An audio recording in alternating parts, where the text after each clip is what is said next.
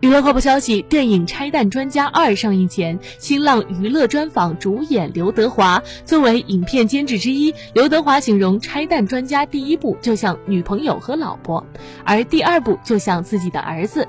主创光剧本就打磨两年，所以每一位演员表演的时候都对角色的心情相当清楚。